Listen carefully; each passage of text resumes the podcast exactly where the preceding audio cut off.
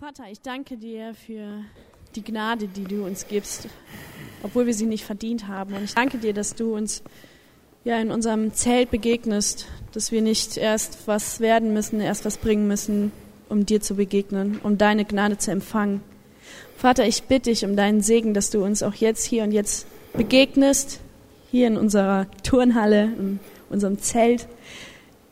Ja, sprich du durch Viktor, schenke ihm Klarheit, ja, und gebrauche ihn. Ich danke dir dafür. Ich danke dir, dass du uns schon heute so viel gesagt hast. Und ähm, ja, bin wirklich gespannt, was uns jetzt begegnet. Danke, Vater, dass du da bist. Amen. Amen. Vielen Dank, Damaris. Vielen Dank auch an die Band. Ich freue mich nachher aufs weitere Singen und ich freue mich aufs Anbeten. Leute, dass ich hier, also ich mache das nicht zur Show, aber ich darf dort stehen und meine Hände heben. Das ging vor kurzem noch nicht. Ich tue es nicht für euch, sondern weil ich diese Freiheit im Herzen wirklich erlebt habe und ähm, erlebe und es genieße. Aber dazu nachher mehr. Vollmacht, voll und ganz in dem sein, was Gott macht. Könnt ihr noch so eine Schippe drauf? Ja? Voller Tag, heute Vormittag, dann zwei Seminare. Das sind Stunden mittlerweile, wo ihr so Input habt. Und ich hoffe, dass noch so ein bisschen geht. Ich greife noch mal dieses Bild auf. Ich mag das wirklich, weil es schon manches so deutlich macht. Wenn wir irgendwo bei einem Ziel ankommen, und unser Ziel war hier die Allmacht Gottes, die werden wir hier auf dieser Welt nie erreichen, aber sie, sie steht uns so vor Augen, der allmächtige Gott, der dich sieht, der mich sieht, der uns liebt, ja, den sehen wir. Aber unser Standort ist unsere Ohnmacht. Und da, wo wir dies erkennen und wo wir runterkommen von unserem Thron der Machbarkeit, all dem, was wir so vorhalten und denken, ja, wir kommen so Gott entgegen und entfernen uns doch gleichzeitig von Menschen und auch von Gott, weil diese Verbindung so wird nie stattfinden. Wenn wir Gott begegnen, wenn wir ihn hineinsprechen lassen in unserer Ohnmacht, dann findet eine Begegnung statt, die Leben verändert. Dann auf einmal empfängt das Navi einen Empfang, ja, Ziel ist klar, Standort ist klar, und dann ergibt sich eine Route. Und diese Route ist nicht einfach nur einmal klar und fertig, sondern durch den Kontakt weiß das Navi, ständig, hoffentlich, wenn der Kontakt hält, wo man sich befindet und navigiert. Und ich finde, das ist ein ganz, ganz gutes Beispiel, was auch uns als die oder den Glaubenden so beschreibt. Und da möchten wir heute Abend noch mal ein bisschen tiefer hineinschauen. Das Thema jetzt abends lautet nicht äh, echt sein, Damaris, ja, sondern einfach sein. Einfach sein. Und das möchte ich selbst. Ich möchte jetzt einfach sein. Ich habe mir ein paar Skripte, äh, ein paar Notizen gemacht und ein paar Folien so erarbeitet. Ähm, aber ich möchte eigentlich noch viel mehr mein Herz sprechen lassen und noch viel mehr Gott durch mein Herz. Ähm, ich bin bewegt. Ich habe etwas auf dem Herzen und möchte das gern mit euch teilen und ich mache mich frei von besonderen Formulierungen oder so. Ich, ich wünsche, dass Gott euer Herz berührt und ihr folgen könnt. Und dass Gott euch da abholt, wo ihr steht, in eurer Ohnmacht, wie sie auch bei euch immer wieder oder äh, wie auch immer aussehen mag. Wir möchten einfach sein. Dieser ganze Abend soll einfach sein. Wir werden Freiheit haben, hier uns auch mitzuteilen oder nachher auch in der Gebetszeit, in der Gebetsnacht, ähm, sehr schlicht. Einfach deshalb, weil wir sein sind. Wir sind einfach sein.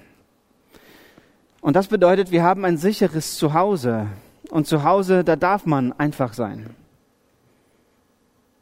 Und diese Atmosphäre wünsche ich, wünsche ich dir, dass du sie für dich so empfindest, wenn wir uns dem Thema jetzt nähern. Wir haben uns ja gefragt, abschließend heute Vormittag, ein Glaubender. Ja, was ist ein Glaubender? Wie kann ich ein Glaubender sein und bleiben? Das das beschreibt jetzt so dieses Unterwegssein.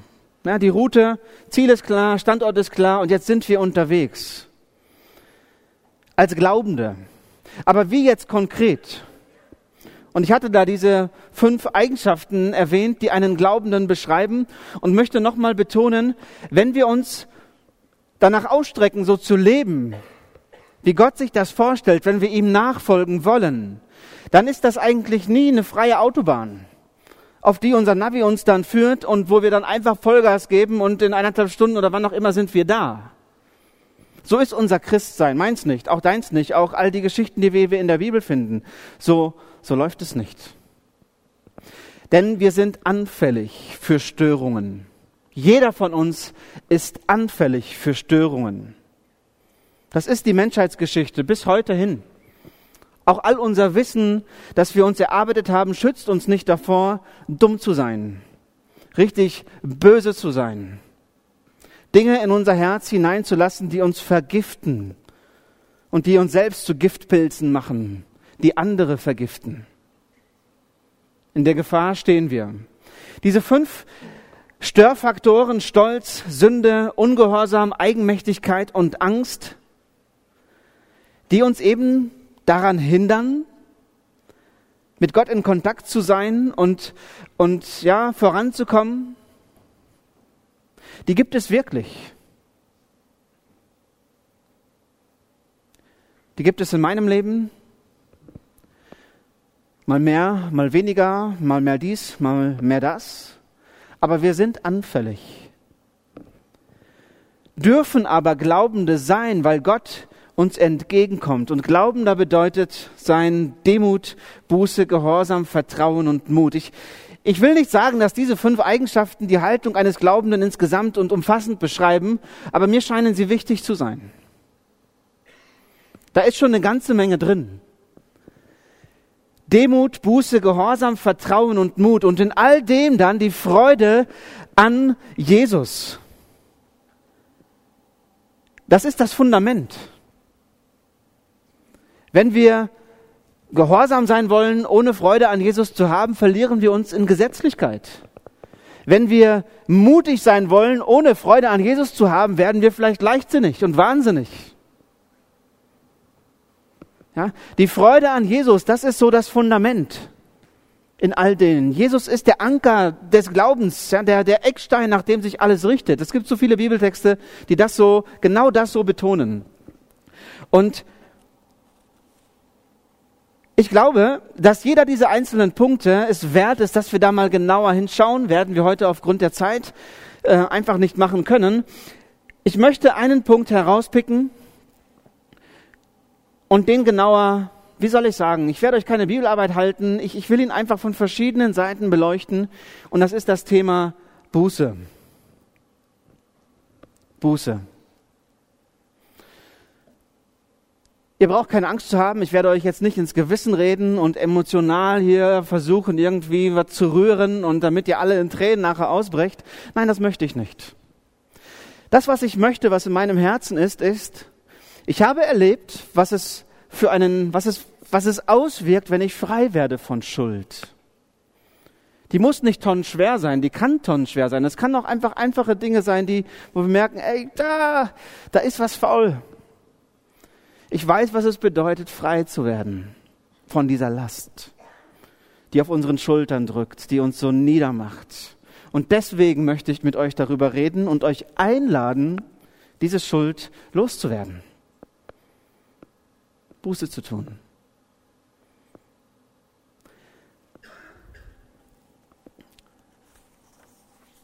Wenn wir über Buße nachdenken, dann dürfen wir zunächst einmal wissen, Jesus freut sich, wenn Menschen Buße tun. Der ganze Himmel freut sich, wenn ein einzelner Mensch Buße tut. Jesus freut sich, ja. Wir haben, wenn so Freude an Jesus, Jesus freut sich selbst, wenn Menschen runterkommen und in ihrer Schlichtheit des Herzens und ihrer Aufrichtigkeit des Herzens vor Jesus stehen und sagen, ja, Jesus, leuchte hinein. Mach mein Leben hell. Jesus freut sich. Ich möchte eine Geschichte erzählen aus Apostelgeschichte, Vers, äh, Kapitel 8. Ich werde sie nicht lesen, es ist ein bisschen längere Geschichte. Da geht es um Simon den Magier. Wir werden mit Magie wahrscheinlich jetzt nicht so wirklich viel zu tun haben. Es war eine Persönlichkeit, der hatte eine gewisse faszinierende Ausstrahlung. Er hatte Macht und es steht dort im Text, es war die Kraft in Person. Die Menschen waren alle in seinem Bann. Da, wo er auftrat, da scharten sich die, scharte sich die Menge um ihn drumherum. Und es passierte auch ganz, ganz viel. Er hatte Macht. Er war Magier. Und dann verkünden die Apostel das Evangelium, die Nachricht von Jesus und viele kommen zum Glauben und lassen sich taufen. Simon auch. Und so wie ich den Text verstehe, tut er das auch aufrichtig. Nicht einfach irgendwie als Trick, sondern er ist berührt von der Macht Jesu. Und er sagt, ich will ihm auch nachfolgen. Und lässt sich taufen und, und macht ganz klare Sache. Und dann kommt vielleicht so etwas, so auf die Leiter klettern, so bei ihm, da mischt sich dann plötzlich etwas. Er erlebt nämlich, wie die Apostel anderen Christen die Hände auflegen und sie den Heiligen Geist bekommen und dass dort ganz viel auf einmal passiert. Und er ist fasziniert von dem, was dort passiert und sagt, das will ich auch. Und er geht zu den Aposteln und sagt, hey, hier habt ihr mein Geld. Was muss ich zahlen, damit ich auch die Vollmacht bekomme, um eben Menschen auch die Hände aufzulegen, damit sie den Heiligen Geist bekommen? Das ist der Moment, wo er auf seine Leiter klettert und sagt, hey, ja, hier hast du Geld. Und ich bin sowieso schon jemand, der faszinierend ist. Wenn das noch hinzukommt, bah, Hammer. Und Petrus fährt ihn ziemlich hart an, so richtig, und sagt ihm, fahr zur Hölle mit deinem Geld. Zu denken, was Gott schenkt, kann man sich kaufen. Was für ein Unding. Hast du nicht verstanden, worauf es ankommt? Und dann kommt so diese Formulierung, Simon, im tiefsten deines Herzens bist du nicht aufrichtig vor Gott. Tu Buße und kehr um. Und Simon tut das, indem er einfach erst einmal sagt, betet ihr für mich. Warum auch immer, betet ihr für mich. Ich glaube, er ist überfordert. Und seine Sehnsucht, er, er spielt da kein falsches Spiel. Er ist, er ist so an so einem Punkt, ja, die Bibel lässt es offen, wie es weitergeht. Und diese Aussage, du bist im tiefsten deines Herzens nicht aufrichtig vor Gott, die hat mich so gewisserweise aufschrecken, aufmerken lassen. Und deswegen möchte ich das hier auch mit betonen. Ein paar Ableitungen aus dieser Geschichte. Diese Aussage im tiefsten deines Herzens, im tiefsten Inneren bist du nicht aufrichtig vor Gott. Wir müssen uns das vergegenwärtigen. Das geschieht trotz Begeisterung und Leidenschaft für Gott. Simon ist keiner, der jetzt so einfach blöde Sachen machen möchte. Er ist fasziniert von der Kraft Gottes. Er ist ein Worshipper wahrscheinlich, irgendwie, ja. Steht er dort und, und möchte mehr von Jesus. Aber da mischt sich etwas Giftiges hinein. Im tiefsten seines Herzens sind doch Dinge da, die nicht aufgeräumt sind. Im tiefsten seines Herzens ist doch viel Ich, viel Leiter vorhanden, auf die er sich stützt, nach der er giert und, und die er ausbauen möchte, die größer werden soll. Und dann diese Herausforderung, tu Buße und bereue deine Verschlagenheit, so, ja, dieses nicht ganz Aufrichtige. Was ist das denn in unserem Leben? Ich glaube, das sind so die Halbwahrheiten, diese vermischten Motive. Kennt ihr das? Ich schon. Da mischen sich die Dinge. Oder es sind üble Absichten, sogar vergiftetes Denken. Ich wurde verletzt, also verletze ich auch. Und dann entsteht so ein Teufelskreislauf. Der ungut ist für uns selbst und für unsere Mitmenschen. Und ich glaube, wenn ich so mich herumschaue, kennen wir das vielfach in unseren Gemeinden, wo wir uns das Leben eher schwer machen, als, als dass wir uns ermutigen und uns auf Händen tragen irgendwie da, wenn wir es brauchen. Kann es sein, dass es daher kommt, dass uns irgendjemand auf unserer Leiter angreift, uns kritisiert, da so viel Abstand da ist und dass wir der eine von der Leiter und der andere von der um die Hühner im Stall streiten, wie in dem Theaterstück? Ich habe den Eindruck, manchmal ist das so. Oder es ist Sünde. Grenzübertretung, dass wir Dinge tun, die Gott nicht gefallen. Die größte Sünde ist erst einfach mal Unglaube, dass wir Gott nicht glauben, dass wir seine Wahrheit in Frage stellen und eigenmächtig unser Ding machen. Das ist ja nicht so, dass ich von jetzt auf gleich sage, ich nehme Drogen und ich werde Alkoholiker oder irgendwie so etwas. So etwas ist ja schleichend. Das sind so die kleinen Schritte, die abweichen von der Route. Die kleinen Schritte. Und am Anfang nervt uns das Navi noch, bitte umkehren. Drehen Sie bitte jetzt um. Ich denke manchmal so, ja, die geduldigste Stimme ist wahrscheinlich so ein Navi-Ding, ne? so eine Navi-Stimme. Wenn man da immer querfahren würde. Aber so ist es doch auch in unserem Leben. Einfach nur so ein bisschen erstmal zur Seite. Und dann verlaufen wir uns und landen irgendwo im Abgrund, Abgrund im schlimmsten Fall oder in der Sackgasse und müssen, müssen zurück. Die Aufforderung von Petrus an diesen Simon, lass dich versöhnen mit Gott. Kehr um. Die möchte ich heute in den Raum stellen. Nicht unbedingt, um, weil ich davon ausgehe, dass wir alle die schlimmsten Verbrecher sind und dass wir alle ganz viel Dreck am Steck haben. Aber ich glaube schon, dass wir alle schlechter sind, als wir voneinander denken. Dass es im tiefsten Herzen unseres, Inneres, unseres Inneren Dinge gibt, die wir vielleicht doch gerne vor Gott loslassen möchten. Aber was auch immer hindert uns vielleicht daran. Ich möchte einen Text lesen aus Jakobus ergänzend dazu, über den ich schon öfter gestolpert bin und hier den Eindruck hatte, ich möchte ihn hier mit euch nochmal besprechen. Jakobus Kapitel 4, die Verse 4 bis 10. Der sagt etwas über Gott und auch passend zu dem Thema. Ja, und vorher schreibt er, wisst ihr nicht, dass Freundschaft mit der Welt Feindschaft gegen Gott ist? Und dann, oder meint ihr, die Schrift sagt ohne Grund, mit leidenschaftlichem Eifer sehnt sich Gott danach, dass der Geist, den er uns Menschen eingepflanzt hat, ihm allein ergeben ist? Ja, Gott ist ein eifersüchtiger Gott. Er will uns ganz, ausschließlich. Aber eben deshalb schenkt Gott uns auch seine Gnade in ganz besonderem Maß. Es heißt ja in der Schrift, den Hochmütigen stellt sich Gott entgegen. Ja, auf der Leiter begegnen wir Gott nicht. Aber wer gering von sich denkt und ins Zelt kommt, den lässt er seine Gnade erfahren. Ordnet euch daher Gott unter. Und dann kommen harte Sätze. Und dem Teufel widersteht, dann wird er von euch ablassen und fliehen. Sucht die Nähe Gottes, dann wird er euch nahe sein. Wascht die Schuld von euren Händen, ihr Sünder. Reinigt eure Herzen, ihr Unentschlossenen. Klagt über euren Zustand, trauert und weint. Aus eurem Lachen muss Traurigkeit werden, aus eurer Freude Bestürzung und Scham. Beugt euch vor dem Herrn, dann wird er euch erhöhen. Ich bin nicht der Meinung, dass wir tief gebeugt und bitter weinend von morgens bis abends durchs Leben gehen müssen. Das sagt der Text nicht.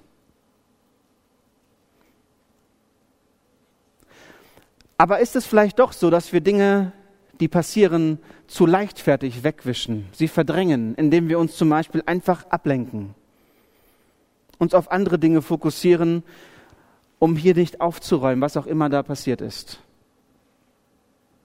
Wenn ich auf mein Leben schaue, dann merke ich ja, es war so.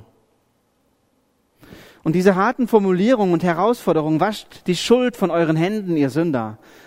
Ja, Klagt über euren Zustand, trauert und weint. Aus eurem Lachen muss Traurigkeit werden, aus eurer Freude Bestürzung und Scham.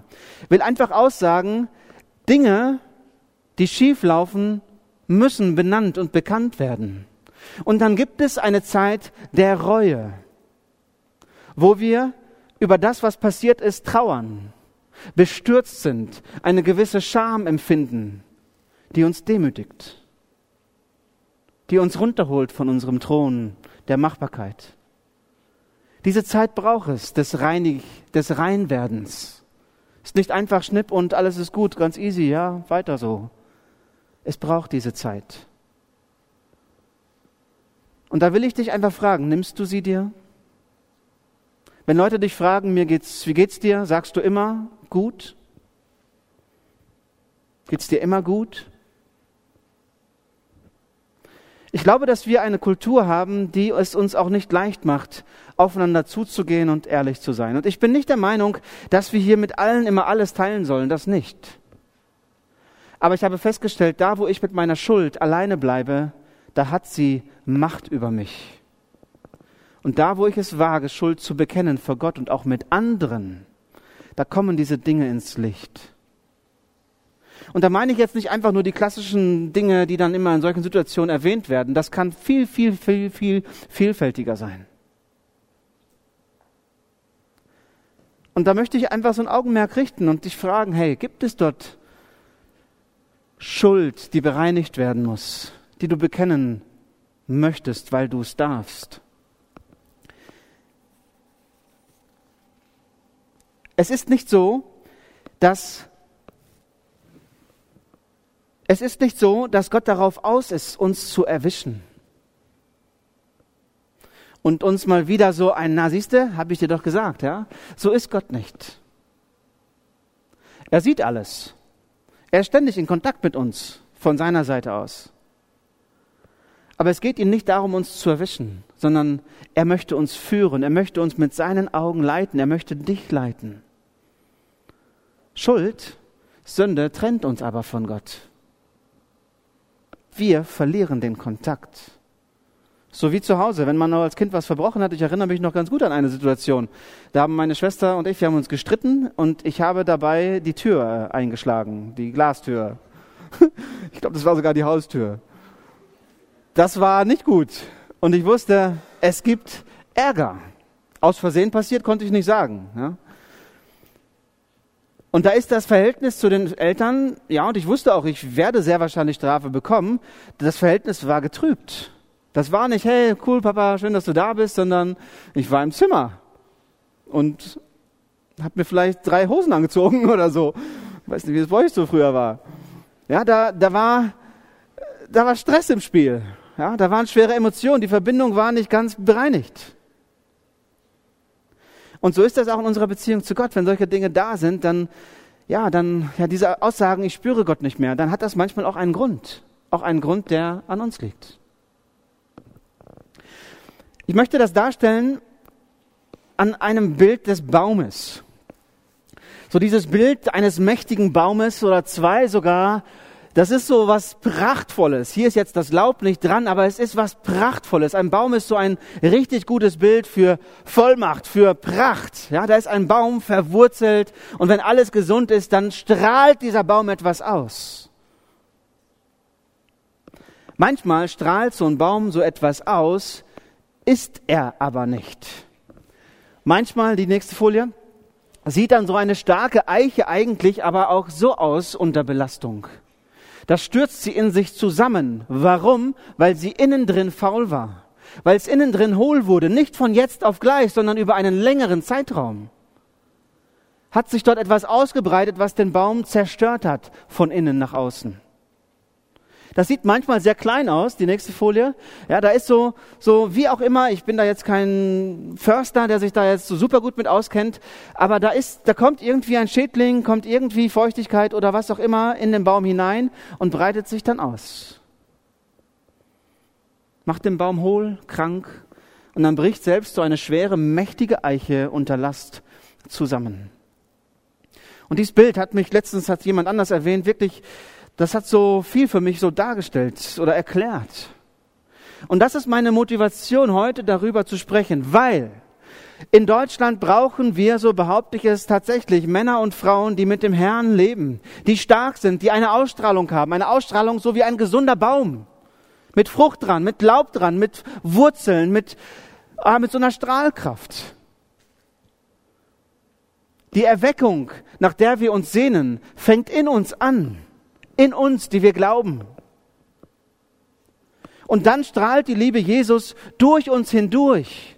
Nicht, weil wir perfekt sind. Nicht, weil wir zig Strategien auf Kasten haben und, und jetzt wissen, wie wir die Welt erobern und, und alle werden errettet, sondern weil die Gnade Gottes, weil das Licht Gottes hineinleuchtet in unser Leben und dann in das Leben von anderen. Wenn es innen nicht brennt, kann es außen nicht leuchten. Brennt es außen? Mein Eindruck ist nicht so wirklich. Brennt es innen? Vielleicht liegt es daran. Und deshalb heute die Einladung, zu Jesus zu kommen, Buße zu tun, Ich möchte jetzt nicht Dinge schlecht reden, die nicht schlecht sind. Ich möchte da nicht drin rumpulen, aber dich einfach einladen, ehrlich, offen deine Hände zu öffnen, deine Augen zu öffnen, Jesus anzuschauen und festzustellen, er schaut dich an. Nicht verurteilend, sondern er liebt dich und wartet darauf, dir Schuld zu vergeben. Ich möchte zwei, zwei, abschließend zwei Psalmen lesen. Einmal den Psalm 32, Auszüge daraus.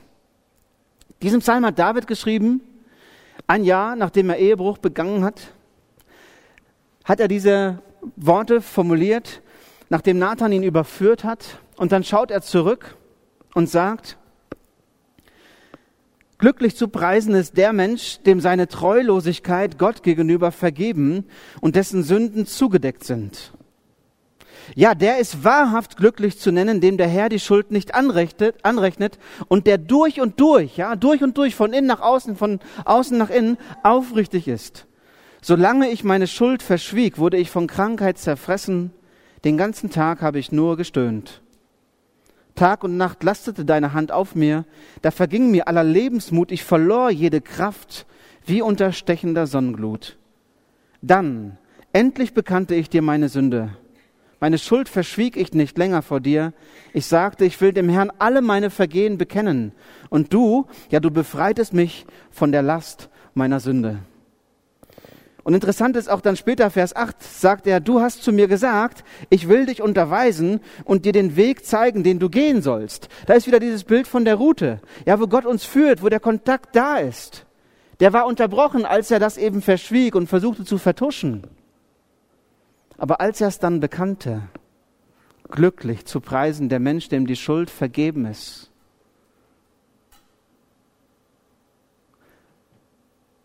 Es kann sein, dass wir uns daran gewöhnt haben. Und es gar nicht mehr merken. Und deswegen heute einfach die Einladung, schau da mal genauer hin. Gibt es Dinge in deinem Leben, die dich von Gott trennen, die dich daran hindern, in seiner Macht, in seiner Vollmacht zu leben? Vielleicht musst du dort in einen Prozess einsteigen und das ist heute Abend so ein erster Anstoß, wo du sagst, ich brauche sogar Hilfe. Vielleicht sind andere an dir schuldig geworden und du warst Opfer und bist dadurch aber auch Täter geworden, in welcher Form auch immer. Das Leben ist ganz schön kompliziert. Dann entwickelt und entsteht so ein Teufelskreislauf, wo Schuld das Leben so schwer macht. Heute vielleicht einfach so ein erster Schritt, dich zu öffnen. Vielleicht kannst du mit David zusammen beten, was er im Psalm 51 auch schreibt. Psalm 51. Sei mir gnädig, o oh Gott, Du bist doch reich an Gnade. In deiner großen Barmherzigkeit lösche mein Vergehen aus, wasche meine Schuld ganz von mir ab und reinige mich von meiner Schuld. Vers 12, so seine Sehnsucht, erschaffe in mir ein reines Herz, o oh Gott, und gib mir einen neuen, gefestigten Geist. Schick mich nicht weg aus deiner Nähe und nimm deinen Heiligen Geist nicht von mir. Lass mich wieder Freude erleben, wenn du mich rettest. Hier kommt wieder so die Freude auch mit ins Bild. Freude an Jesus, Freude am Herrn, auch in der Buße.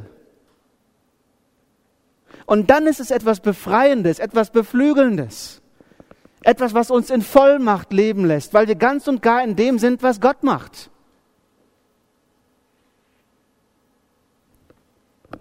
Und ich kann jetzt stundenlang darüber predigen und es wird nichts bringen. Und deswegen werde ich auch nicht darüber predigen, jetzt noch lange wenn du dein Herz nicht einfach öffnest und sagst, ich möchte bis ins Tiefste meines Innerstes aufrichtig sein. Und auch wenn ich noch gar nicht genau weiß, was das bedeutet, Gott, ich öffne mich dir. Und vielleicht sagst du, ey, so viel ist da doch gar nicht. Warum redest du so lange? Mein Leben ist doch behütet. Ich gehe meinen Weg mit Jesus. Dann möchte ich dir da jetzt kein schlechtes Gerissen reinreden. Dich einfach einladen, dann stell dich so in deiner Schlichtheit, in deiner Aufrichtigkeit vor dem Herrn und du musst nichts befürchten. Was ich einfach wünsche, ist, dass dieser Kontakt besteht. Damit wir während unserer Route wirklich erleben, Gott führt uns. Dass wir das tun, was er tun möchte.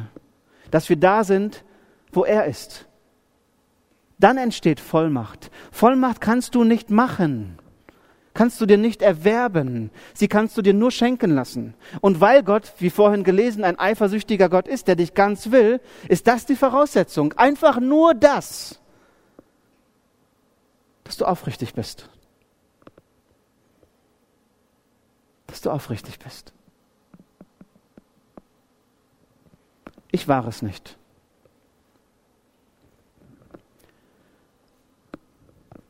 Ich war es nicht. Und kann dieses Lied, befreit durch deine Gnade, jetzt von Herzen singen. Weil ich erlebe, Jesus, der Retter, ist real. Sein Licht macht meine Dunkelheit hell.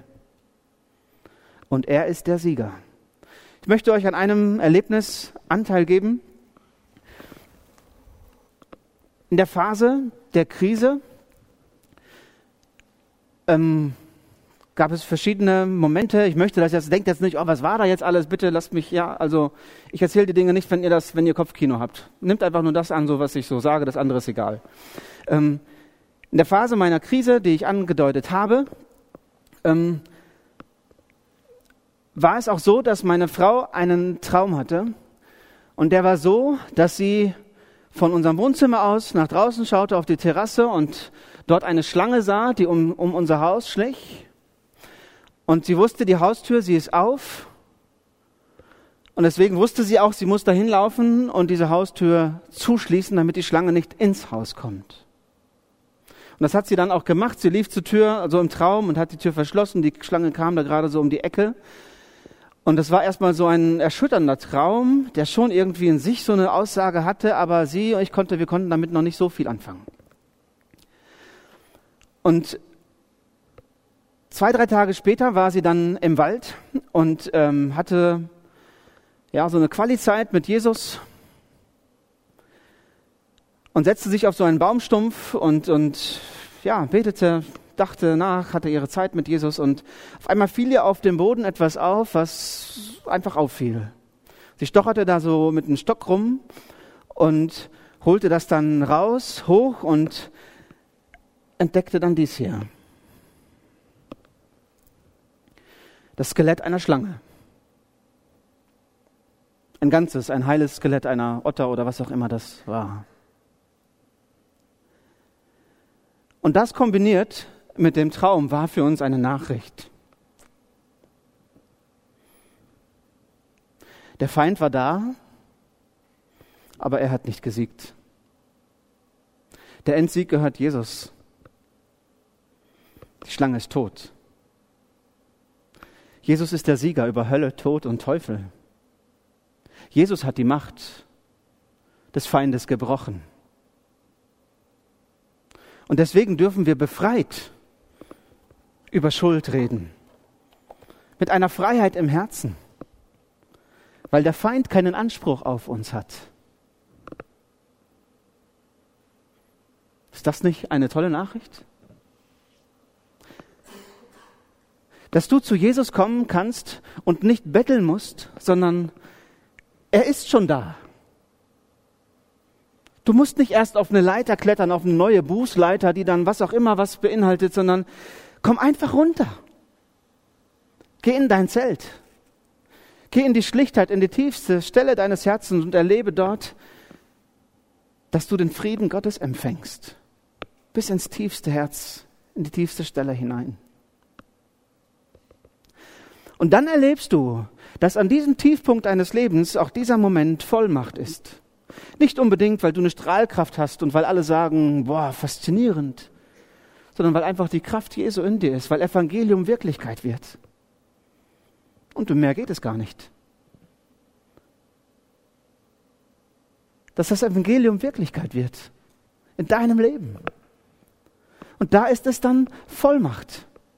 Nicht weniger, aber auch nicht mehr und durch dich dann auch bei anderen als Zeugnis dieser Gnade Gottes. Und ich glaube, dass dieses Zeugnis der Gnade Gottes in uns schwach geworden ist und vielleicht dadurch wieder stärker wird, wenn wir selbst aus der Gnade leben. Und das nicht nur oberflächlich, solange es uns gefällt, von unserem Ton heraus, so, dass wir die Dinge managen, sondern so ganz aufrichtig, so wirklich aufrichtig. Das ist mein Wunsch, mein Appell, meine Einladung. Vor den Thron der Gnade zu kommen, mutig, frei und dann befreit, Schuld zu bekennen. Einfach sein.